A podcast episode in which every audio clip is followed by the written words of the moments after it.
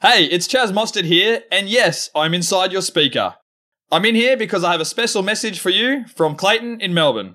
If you're a club, state, or national racer on the circuit or on the dirt in Speedway or rallying, you can now tap into the know how of Walkinshaw Racing Services, and you don't need a supercar to get in the door.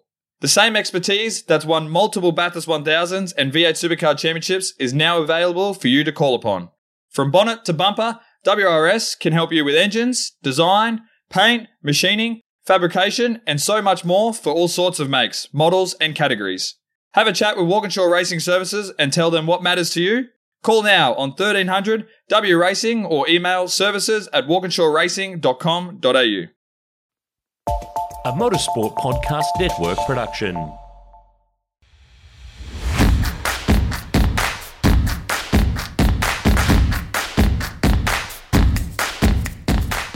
Hello and welcome to the Castrol Motorsport News Podcast. I'm your host, Andrew Van Leeuwen, and here's what is making news this week. Charles Leclerc not only won the Australian Grand Prix, but made it a grand slam with pole, the victory, leading every lap, and the fastest lap of the race. Max Verstappen was in a commanding second place, but retired with a fuel system failure, his second DNF of the season already. That handed second place to Sergio Perez and third to George Russell. Shane Van Gisbergen and Chaz Mostert split the four supercars race wins across the Albert Park weekend. Giz probably could have clean swept the whole thing based on race pace, but a costly curb strike in race one qualifying meant he had to come from the back of the grid and could only make his way up to third. Uh, and in Sunday's finale, he nipped a brake into turn nine while chasing Mostert, uh, and that cost him a fairly likely win in that one. Joey Mawson won the S5000 round with two wins from three races, and Aaron Love won three of the four Carrera Cup races before clashing with Luke Youlden in the finale, which was won by Harry Jones.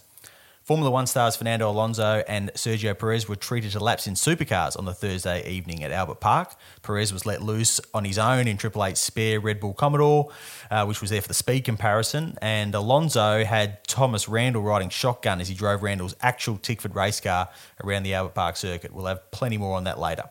And Gen 3 testing is in full swing at Phillip Island at the moment. Um, Randall and Jake Kostecki drove the Mustang yesterday, while Andre Heimgartner and Macaulay Jones drove the Camaro. And today it's Will Davison and Anton De Pasquale in the Mustang, and Garry Jacobson and Scott Pye in the Camaro.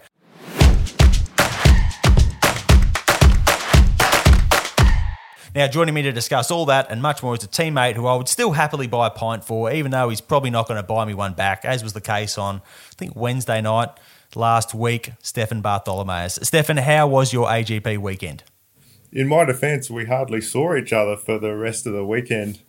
Um, you were uh, pretty busy in F1 land, and I was mm. uh, based more in the supercars paddock. But um, yeah, I think no matter where you were at Albert Park, it was a pretty great place to be we talked about uh, it sort of closing the circle on what happened in, in 2020, where COVID shut the event down on the Friday. And to me, it did certainly feel like that sort of healing moment that we were hoping it was um, to see the event not only back, but um, its biggest ever in terms of crowds was amazing. Um, the South Australian in me wants to point out that it wasn't actually as big a crowd as the final uh, one in Adelaide in 1995, but um, it was certainly an amazing atmosphere on the weekend.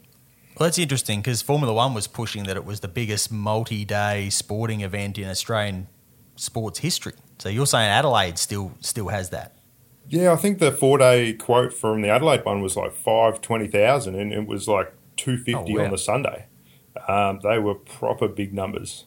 Yeah, that uh, that that that is that's big numbers, but still, as you say, it was the place was jumping. Um, it was cool to be a part of it. It was cool to be there. Um, and yeah, it's definitely in some ways, you know, between obviously we've got the upswing in Formula One's popularity in general through the Netflix series and, you know, a, a fantastic championship last year. And then, you know, that little, you know, you don't know what you've got till it's gone. Sort of uh, that, that the impact of that for, for Melbourne, having missed out the last couple of years, um, it all contributed to just a fantastic event. So you know, good on the good on the Australian Grand Prix Corp for sticking through a couple of tough years and, and bouncing back in about as fine a fashion as you possibly could. Let's have a chat about the race itself. Very dominant victory for Charles Leclerc, and uh, with another DNF for Verstappen. It feels a lot like the title race is done and dusted, which is kind of weird because we're like three races into a very, very long season. Um, Leclerc leads George Russell, who's second in the points, which kind of says everything about where the title fight is at at the moment by 34 points. Verstappen is 46 points back. Um, Lewis Hamilton slightly less than that, but obviously not really in a position in terms of car pace to feel like he's going to go out there and try and challenge for the title. I was in the Verstappen media pen session after the race, and he was adamant that he's not even thinking about winning the title this year. He said he's already so far back that he would need to start beating Leclerc now to make up the deficit. And the reality is that the Ferrari has the edge on pace. We always thought it was really close between those two, but there's no doubt that we saw at Albert Park that the Ferrari is very, very fast. Um, Lewis Hamilton, like I said, doesn't seem like a contender at the moment either, based on the pace of the Mercedes. Like, how weird is it to be basically almost ruling out Hamilton and Verstappen for the 2022 title like this early in the season. It is weird. I mean, like racing drivers are a bit dramatic, aren't they? Haven't got the fastest car this week, so it's uh, it's championship over already with uh, 20 races to go. Um, it certainly must be hard for Lewis to get his head around where they're at. I mean, he's got his hands full just beating George Russell at the moment. Forget about where the rest of them are.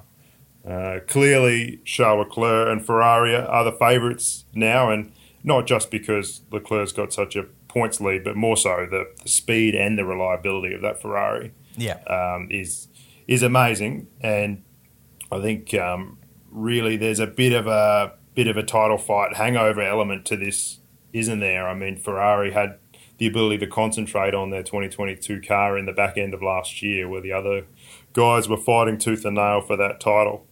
So um, I feel like that's played a part, but there's such a long way to go. Yes, the reliability stuff is a big concern at Red Bull, and they've thrown away a lot of points for Max in the first couple of races. But yeah, I just think um, we're so early in the season. The development race will be uh, as big as ever this year, and there's probably more potential in, in the Red Bull and the Mercedes than uh, than we've seen so far. Yeah, there definitely is. And the development race is going to be critical. And we're going to see the form, I think, shifting around a lot. And the cost cap plays into that. When do you play your cards? When do you bring your upgrades? Your limited wind tunnel time? When do you when do you press the button and go, right, yeah, this is what we're going to go with because you don't get that many shots at it anymore. But certainly, like as you pointed out, that Ferrari at the moment, like you just can't see anyone um, beating that Ferrari and the gap particularly on race pace. Now they've sort of fi- obviously figured out how to best set that car up. Like when it's in the window, it definitely does look like it's a fair bit quicker uh, than the Red Bull. So, yeah, they're, they're, they're in. But you know, you know, healthy Ferrari, healthy Formula One. That's uh, that's all good news. But um, I just, yeah, it's just right now leaving Albert Park, you go. How's anyone actually going to beat this bloke? But as you say, long season. What did you make of Daniel Ricciardo's weekend? I mean, the McLarens looked more competitive than they have all season. Uh, and with a couple of DNFs for, you know, Carlos Sainz and Max, obviously, they finished fifth and sixth in the race. Lando uh, ahead of Dan. I mean, I know he was behind his, his teammate, but you'd reckon that he would have taken that heading into the Australian Grand Prix weekend, given how they started the season. Yeah, I mean, Daniel seemed pretty positive about the whole thing afterwards. And on first glance, it was certainly a positive story overall. Like the question going in was, can he get any points? So to be sixth was a great result. But yeah, then you sort of do look a little bit deeper. I mean, Daniel was three tenths off Lando in qualifying, and there were periods in the race there where he didn't seem to quite have the pace that Lando did. So he's sort of he's he's number two driver there at the moment, um, mm. and he's going to have to really pull something out to to get on top of that. But as for where they're at overall, Lando was pretty negative, wasn't he, through the weekend, saying it was sort of 80% track specific. Yeah. That uh, it's why they were going better. Um, and Daniel had a bit more of a glass half full sort of lens on it. So um, yeah, we'll see. Uh, we'll see how they they're able to develop through the season. Yeah, I think you know they, they uh, even Andreas Seidl said afterwards that you know there's probably three factors that played into it. One is a bit better understanding of their car. Another was a couple of small upgrades that they bought, and the other was the fact that the track just did suit their car. So there is a fair bit of you know track specific stuff to their form, but you know they weren't massive upgrades they bought. So I think the reason that that that Daniel was so uh, opti- uh, optimistic afterwards was that like they they are discovering they, they obviously are discovering things about the package that they've got, and they obviously are improving what they have without having to uh, to have a massive swing at, at, at, big upgrades and change the whole philosophy of the car. So um, perhaps there is a bit of hope for that team moving forward, particularly at the right circuits. I'll tell you who had a shocker on the weekend, and that was uh, Sebastian Vettel, an engine problem. Uh, in practice, followed by a crash in free practice three, followed by another crash in the race itself. I mean, I'm guessing he should have gone, well, I'll just wait till Europe to start my season rather than flying to Australia. Um, I scored a photographer's Be- uh, was trackside on the other side of turn 10 when he went into the wall in practice. Uh, I spent some time at turn one on Friday as well, and the Astons just look evil to drive. Like they look so difficult to drive. Like this was something that sort of got brought up in the press room a couple of times between journos on the weekend. At what point does does a four-time world champion at the back end of his career just go, I don't need this anymore? Like, what's he got to gain from driving what looks to be a hugely difficult car at this stage of his career? Yeah, it didn't look like fun for him, did it? Um, and naturally, he was pretty downbeat about the whole thing. It was just a horror weekend for that that team as a whole, and sad to see a four-time world champion struggling like that. Um, the car was clearly bad, like you said, but then he crashed it twice as well, trying to do too much with it. Um, so yeah, even that scooter ride on Friday cost him five thousand euros. So just everything he did just turned to turned to powder for him. I happened to be actually you were talking about going trackside. I was over there at um, turn nine and ten looking at the cars on Friday when his thing stopped, um, and it was uh, interesting to see him like pushing the car back into the into the access area and getting a Leatherman off uh, off an official and uh, start working on the car yeah. um, trying to help uh, a bit of cooling there to make sure it didn't uh, didn't catch fire. He's he's just become such a likable character as his career's gone on, and um, pretty popular in Melbourne, going by some of the cheers as well. Um, yeah, as that side of his uh, appeal has evolved, it's uh, it's really a shame that he's really faded uh, towards the back of the grid. I was having that, that, that almost exact conversation with um, with one of my colleagues at Auto, from Autosport on the weekend that you know, like uh, when he got out of the car after that crash, you know, huge cheer from the crowd. He is so popular in Australia. And imagine saying that, you know, back in the mm. Red Bull days. Like he was public enemy number one, him and Helmut Marko, you know, like nobody here liked them at all. And now he is just, he always was like a really funny guy. There was just obviously in the, uh, through the lens of, you know, Mark Webber and, uh, all that stuff. He was just disliked here, but I think now that all that's in the past, people can really see that he is this funny, pretty easygoing sort of dude, and he has those little quirks to him, and it's all quite fun to watch mm. unfold. Yeah, it's a shame, uh, obviously, that uh, Ferrari didn't really have its act together uh, like it does now when when he was there. Yeah. Um, and, and, thinking about that, the other thing, just going back to Charles Leclerc, is uh, one of the things I found interesting across the weekend was um, he was quite um, frustrated with some of this narrative about this Charles 2.0, yeah. the, the idea yeah. that he's really improved this year. Yeah. Um, and pushing it back to being no, this is about the car being better. It's such a classic, um, yeah, situation in motorsport where um, he's he's the dominant driver all of a sudden, but uh, he's actually saying, "Well, don't don't praise me. I've I've always been this good." so, what what did you make of all that? Yeah, I think that it's um I think that it's it's been so hard with those Ferraris to get a read on like how good we we know that Charles good because he was good at Sauber and he's been good at Ferrari, but it is so difficult when the car's not quite there and when it's so inconsistent to go how good is this guy? And it was you know he did finish behind Sainz in the championship last year. He didn't finish on the podium as many times as Sainz. so there was kind of this idea that Sainz actually kind of had his measure Whereas some deeper analysis would sort of show that he actually had a really good season last year. And I guess that's where it probably is frustrating for a drive when everyone goes, Oh, you've lifted your game. You go, Well, hang on.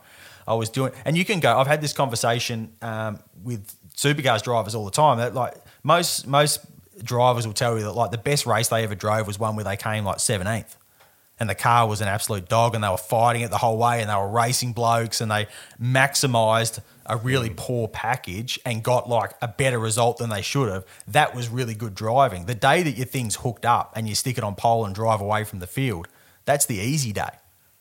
When the car's working, that's that's easy. You're not driving it that you don't have to drive it that well. The car's doing all the work. It's when you have to manhandle it. So I guess there's probably an element of that to his attitude there. Just going, no, no, I haven't got better. I've always been driving Yeah. well. I did some amazing things in a poor car last year. Now I've just got a good car and I can drive away from the field. Like, how good's this? It's interesting how he um, seems to deal personally with the porpoising so well. I mean, Yeah. it's probably a bit easier to take when you're setting purple sectors everywhere, but um, just um, thinking about having the confidence to to tip that thing into turn nine at Yeah. 300 or whatever they're doing there. When the car is just moving around so much, and clearly the Ferrari porpoising isn't a big issue in the corners like it is, say, for the Merc. Yeah. But um, yeah, it's just incredible that um, that car is so good, but they are still they are having that issue.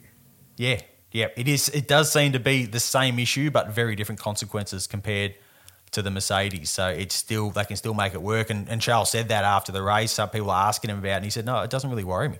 Like I just turn the car in, and the thing's fine. Like it's it's all good. It just bounces a bit on the straights, um, and that's it." Hey, it's Kaley Cuoco for Priceline. Ready to go to your happy place for a happy price? Well, why didn't you say so? Just download the Priceline app right now and save up to 60% on hotels. So, whether it's Cousin Kevin's Kazoo concert in Kansas City, go Kevin, or Becky's Bachelorette Bash in Bermuda, you never have to miss a trip ever again. So, download the Priceline app today. Your savings are waiting. Go to your happy place for a happy price. Go to your happy price, Priceline. Let's transition from F1 to supercars and let's do it by talking about a pretty unique crossover that took place on the Thursday evening at Albert Park. We saw Fernando Alonso and Sergio Perez both drive supercars. Um, there's a few little interesting notes came out of it. Both did reasonably well. Uh, Fernando did have a little off at turn one, and apparently Perez got the old uh, KRE V8 buzzing up to a close to nine grand a few times uh, in the Red Bull car. Um, it's also worth noting, I think, how close the Alonso drive went to going up in smoke entirely in in uh, that second qualifying session on on Thursday evening as well, because uh, because Tommy Randall had a big lose at turn five, and if it hadn't been for Jake Kostecki already wrecking the TecPro barrier, and they just sort of hurled it over the tyre wall and went, well, we'll worry about that later. Uh, Randall's car would have collected it and been very very second hand. He actually had a there was a mark on the rear wing end plate from the tyre barrier. So if the TecPro barrier had been there, his car would have been um, pretty stuffed, and that the whole thing probably wouldn't have happened. But anyway, on the whole, Stefan, like how cool was it to to, to watch all that unfold? Surely, if um, the Castrol Mustang wasn't available, there was like a pink and blue number 14 that um, Fernando could have just jumped into. It looked like it had great synergy between uh, Alpine and BJR. But yeah, obviously, uh, really great for supercars. I mean, I think there's still some video content coming for F1 digital channels that will um, get a huge international reach um, and show the category off very well. I was actually down at uh, down at Fernando's um, sort of uh, one, and I think you were at you were at Sergio's because it Yeah. was a bit unfortunate they were happening at the same time. But I think for both guys, it, it didn't seem like a PR chore at all. They were genuinely enjoying uh, Yeah. enjoying the experience. Um, as you, as you said, like uh, Triple Eight had their spare car there for the um, speed comparisons. And I think um, you know Triple Eight had asked Sergio whether um, whether he could right foot brake, uh, and he politely said no. And uh, there was some big over revs on those downshifts that the Triple Eight boys were pretty relieved that that motor made it through all the speed comparisons it did because to lunch itself in front of a big crowd on Sunday wouldn't have been great. But uh, overall, just a really cool thing, and for it to be on Thomas Randall's birthday there as well was uh, was a nice touch too. I was just about to mention that it was his birthday, and he was buzzing after it, wasn't he? Like um, he was so excited. I think he's always been a bit of a Fernando fan, and to uh, to go for go for a ride with him in his race car, I think he found it really cool. You and I grabbed him for a chat afterwards about just how cool it was. Um, so uh, yeah, let's play it. Let's have a listen. Yeah, so Fernando Alonso just took you for a ride in a supercar around Albert Park. That is pretty wild.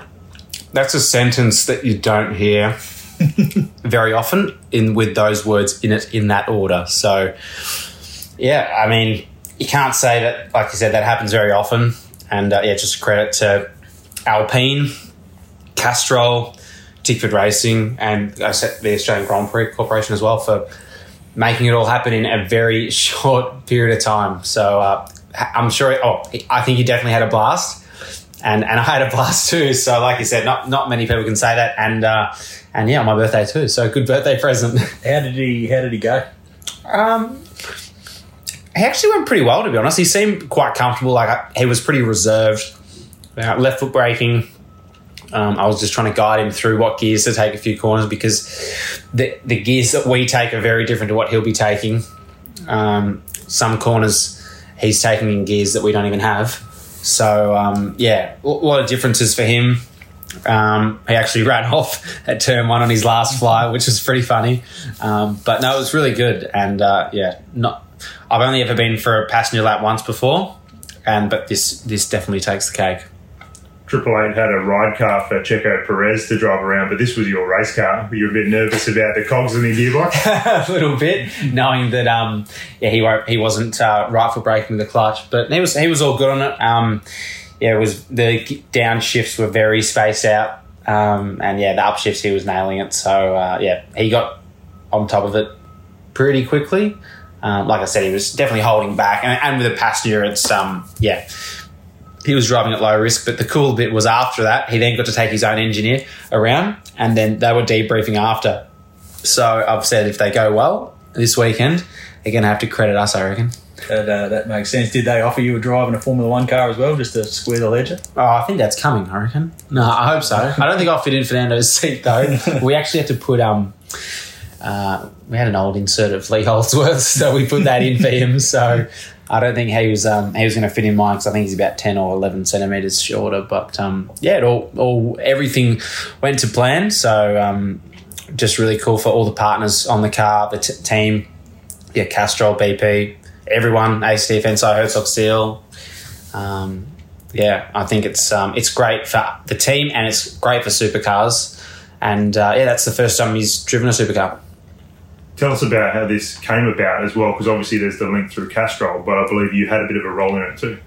Well, I mean, like I said before, it all happened really quickly. Um, early last week, I was at a Castrol conference up on the Gold Coast, and they mentioned that they were trying to tee something up with Fernando, like a, just a face to face Q and A kind of thing. And um, I know the the the girl at um, who does the PR for Alpine, Alex um, Thompson, and. Uh, sent her a message and just said, "Oh, you know, looking at trying to do something there, and oh, it'd be cool if we could organise a hot lap or something. Just, just throwing something, you know, out in the park or an op- a, a thought, which I figured would be shut down pretty pretty quickly.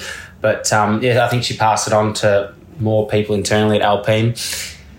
And um, sort of got back to Castrol, and then look, I don't know complete details, but um, yeah, then Mitch uh, Robinson had to do his handiwork as well, and I think really everyone had a role to play in it happening. And yeah, I think it was probably one of the best PR things that they've done in such a short period of time. You know, these things can take yeah four to six weeks or eight weeks to plan, and uh, yeah, it's uh, pretty cool. We pulled it off in about a week's worth of work. Being in the F1 pit lane here, does that make you really wish that the European open wheel thing had happened for you? I, I mean, I guess, um, yeah. Look, it's a tough one because I really am enjoying where I am now um, with the team in supercars. I mean, it's it's a dream to be at this level of motorsport in in Australia. Um, but then you know when F1 comes into town, everyone's kind of like a kid in a candy store. Um, you know, even on the drive into the track, you just want to be there. Like you switch the drivers quicker, and you get to the track earlier to see the cars. And I've been lucky enough to do a couple garage tours this weekend, um, and it's just mind-boggling. You know what the cars, the machinery, the the carbon work, the detail, the staff. You know, they've got basically their own workshop there as well as the race team. And yeah, I mean, the budgets are 80 times higher than what we have. But um, yeah, it's it's just on a completely um, another level. Um, but yeah, I still think what we have here in Australia is for for the budgets we operate at um, is very professional. Um, but it was just great to chat with Fernando and discuss F1 stuff, supercars stuff, and just life as well. So he was very accommodating with his time, and as have the whole the whole team have been really accommodating. And uh, yeah, I just think it's great just for the category that um, we got to get yeah, Alonso in the supercar. Let's get into the supercars racing now. I feel like all we talk about at the moment is how good Shane Van Gisbergen is, but like taking you know the race four mistake out of it, and maybe that sort of quality mistake, although you know there was a red flag that sort of you know made that mistake a bigger mistake than it actually was. Like he just showed again across the weekend how good he really is. You know, third from the very back of the grid on Friday, two wins on Saturday. I thought his move on Davo in the second Saturday race was impeccable, like just brilliant driving. Uh, we'll get on to his mistake in the Sunday race in a minute, Stefan, but surely the rest of the field just feels helpless against this bloke at the moment. Somehow it's more demoralising the fact that um, you know he doesn't dominate these races from the front.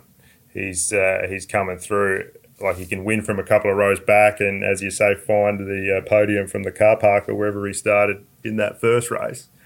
And yeah, for Will Davison in particular, with this um, this run of podiums without a win, it's um, particularly hard. And in that move you were talking about there in the second Saturday race, like Shane just gave him a little a little touch on the way through as well, just to just to really rub it in. It, it felt like, but um, it's funny. Like it's the same as the Charles conversation um, with the Ferrari too. Like I asked a few people over the weekend, like how much they think um, this domination is is the Triple Eight car and, and how much is Shane, and pretty much every second person had a slightly different different view on what was making most of the difference. But um, I guess in this case, it's kind of academic because clearly it's the best car out there at the moment and the best driver in it. Yeah. So when you put them together, um, they are almost unbeatable. But as Chaz proved on Sunday, the the only way to, to win it is to put them under pressure and see what happens. So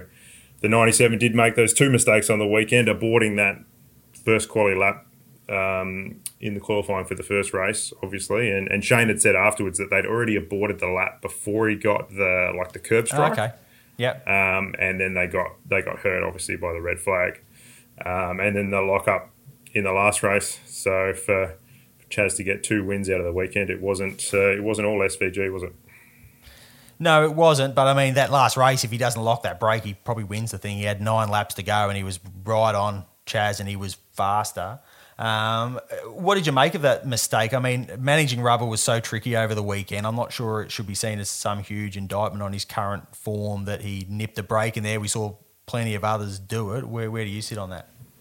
Yeah, we, we did see others do it, including Anton De Pasquale in the same race, and it was just um, tough for Shane that he did it after his pit stop and then had to run that Yeah. tyre to the end, and it it didn't hold on. Obviously, locking a front and having that was very different to what was the big tyre story of the weekend, which was the the blistering that people were getting on the soft, um, which was put down to the combination of it being a new surface and that particular surface type, and also those those corner loadings with the sweeping corners.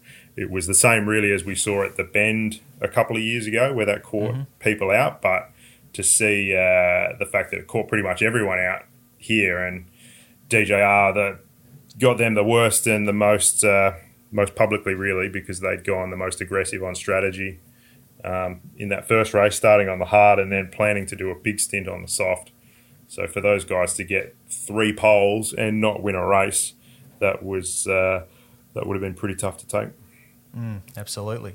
Here's another one for you. Is it time to start believing in Grove Racing's pace? In terms of, you know, I, I, I, I'm not sure the team is at regular front runner point just yet, but there seems to be a clear trend here, and it's in a pretty promising direction. You've got to hand it to them, like um, for them to be quick at Symmons and then Albert Park um, consecutively, like very different track types. Yeah. But just as impressively, like um, Davey Reynolds in particular was really consistent across the weekend. Like to be uh, to be at the front across four four quali sessions is is great, and if not for touching the wall, which I think led to the suspension failure on Sunday in that last race, um, you know, Dave should have won the weekend overall. Yeah. So um, clearly they've started better than than we both thought. Um, they're putting the money in. That's a big part of it. The Groves are investing probably more than I would have thought anyone would in this last year of Gen two. But Yeah. they're also doing it the right way because we've seen a lot of times in motorsport that just putting uh, putting more finance in doesn't necessarily get you the result. But they've got the right people there that know where to put the money to get the performance. And clearly, David Cauchi was a great pickup for them in the off season.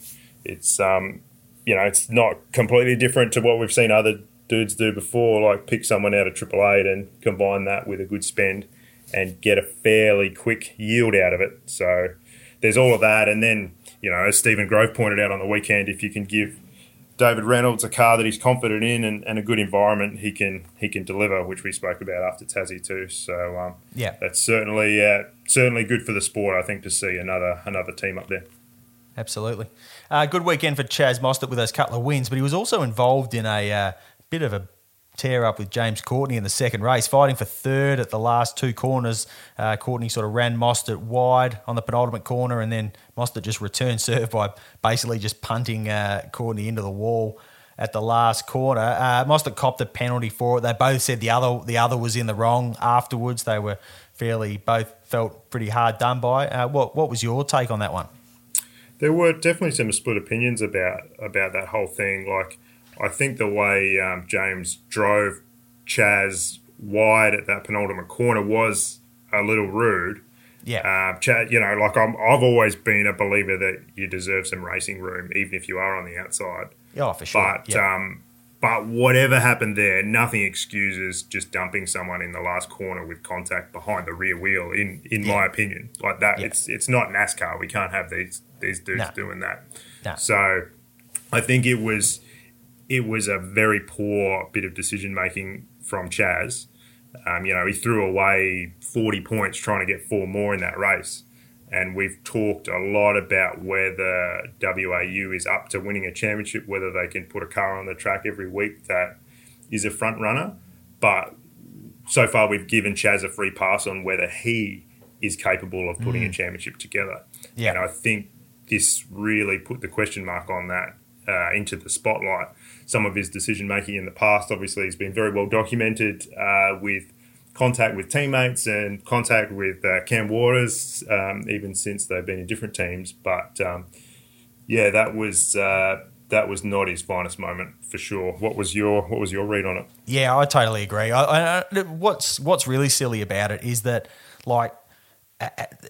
there's no reason why Courtney might not have copped like a five second penalty or something for, for what he did. You know, so the smartest way to do is just finish behind him and then make sure that you're um, make sure that you know that that someone's sending emails to race control going, hey, that wasn't nice. You can't run the bloke wide there because you know if he has a bit of room, he's actually very well set up for that corner and he has a real shot at actually passing JC there. So no, no, I, I think that's a really good point you make about you know you got to think about if you want to win a championship, you got to think about that stuff, and that's what everyone says. Someone like Jamie Whincup was so good at. It was, you know, it was not letting stuff like that get to him, thinking about the fact that, okay, you know, if just let's just maximize with the exact situation we've got and just score as many points as we can with the situation that we have and not throw points away trying to improve a situation by just a little bit. And that's exactly what you're talking about there. So, yeah, silly, silly stuff from Chaz and, and kind of, um, you know, he had to be penalised. If you're going to hit someone like that, you're going to get penalised pretty much no matter what they did to you before that, and that's that's exactly what we um, what we saw. And it, it was a shame. Like um, James really deserved deserved a podium there. He had a um, very promising weekend. He had a lot of speed, and so for him to not really get anything out of it, um, largely due to that, was uh, less than less than he deserved.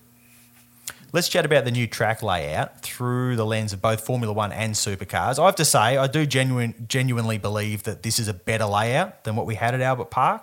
Um, funnily enough, there was sort of talk earlier or last week that the supercars racing would suffer.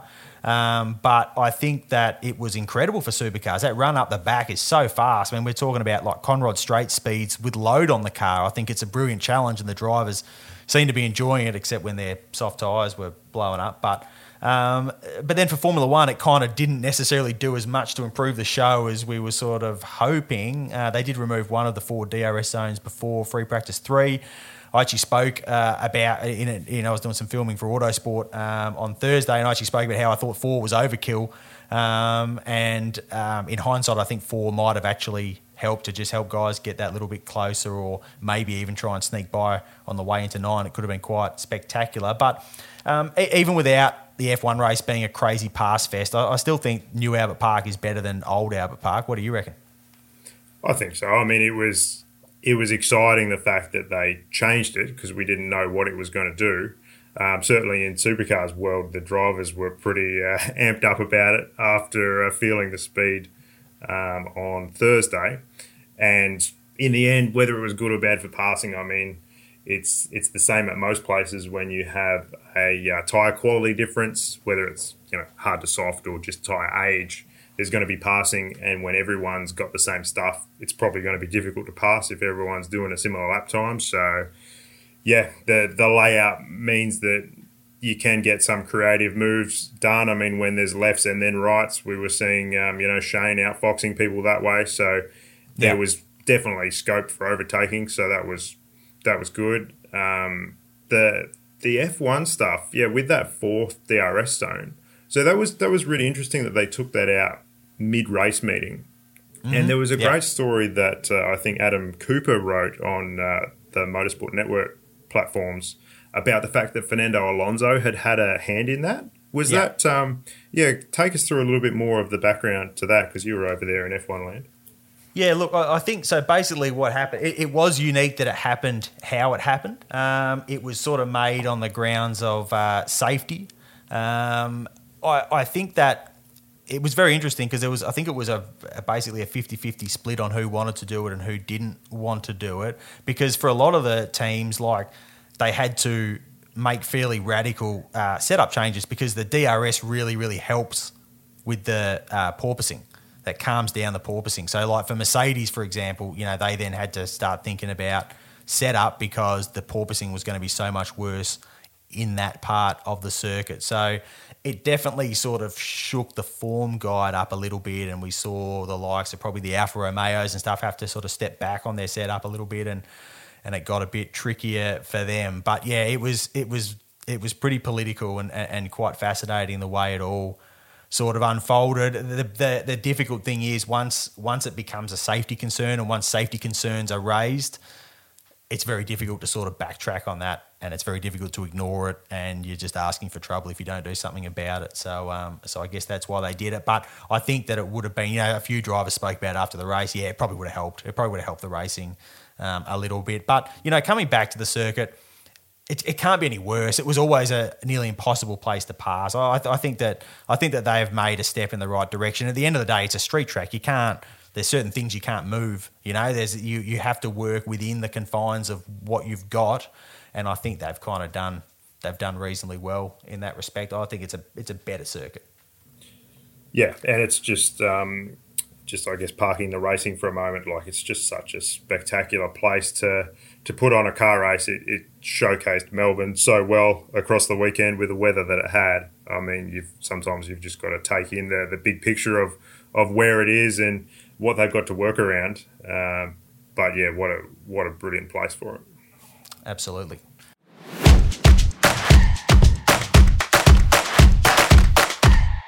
Let's take a look around the world now. Uh, Kiwi Mitch Evans doubled up in the Rome E Prix with a pair of wins. He beat Robert uh, Robin Frijns in the first race and Jean Eric Vergne in the second. Uh, in the COTA MotoGP race, it was victory for Enea Bastianini, who passed longtime leader Jack Miller to claim the win. Miller ended up third at the finish behind Alex Rins, while Remy Gardner was 20th. Uh, Marc Marquez put in an amazing ride on his comeback from his crash in Indonesia. He dropped to last with a bad start and charged his way through to sixth. And William Byron became the first repeat winner of the NASCAR Cup Series season after holding off Joey Logano at Martinsville.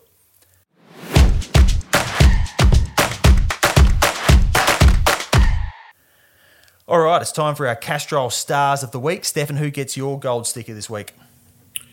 Well, he perhaps didn't get the most attention out of anybody, but um, I am going with Garry Jacobson um, and PremiAir Racing. Garry chalked up his 100th supercar start uh, in the previous event at Tasmania, and I think it's fair to say he's still got a fair bit to prove. Uh, so to see him score three straight top tens over the weekend with a highlight of sixth in race two was uh, was great to see. Um, for a new team to get a sugar, a bit of sugar like that in particular, um, was uh, a good reward, I think. So that's why Garry Jacobson is my Castrol Star of the Week. Good choice. I'm going to go with Lee Holdsworth, scoring his first podium since returning to supercars as a full timer. Um, he got he had a bit of help in uh, in the form of uh, Mostert and JC. Um, having their big bust up at the last corner, but you know it's just great to see. And I've said it before, and I'll say it again: if uh, if seeing nice things coming to a bloke like Lee Holdsworth isn't your bag, then uh, you're pretty hard to please. So I very much enjoyed that one, and he is my Castrol star of the week. Well, that's it for this week. Remember to like, subscribe, and review our work wherever you listen to your podcast. We'll be back next week with more Castrol Motorsport news.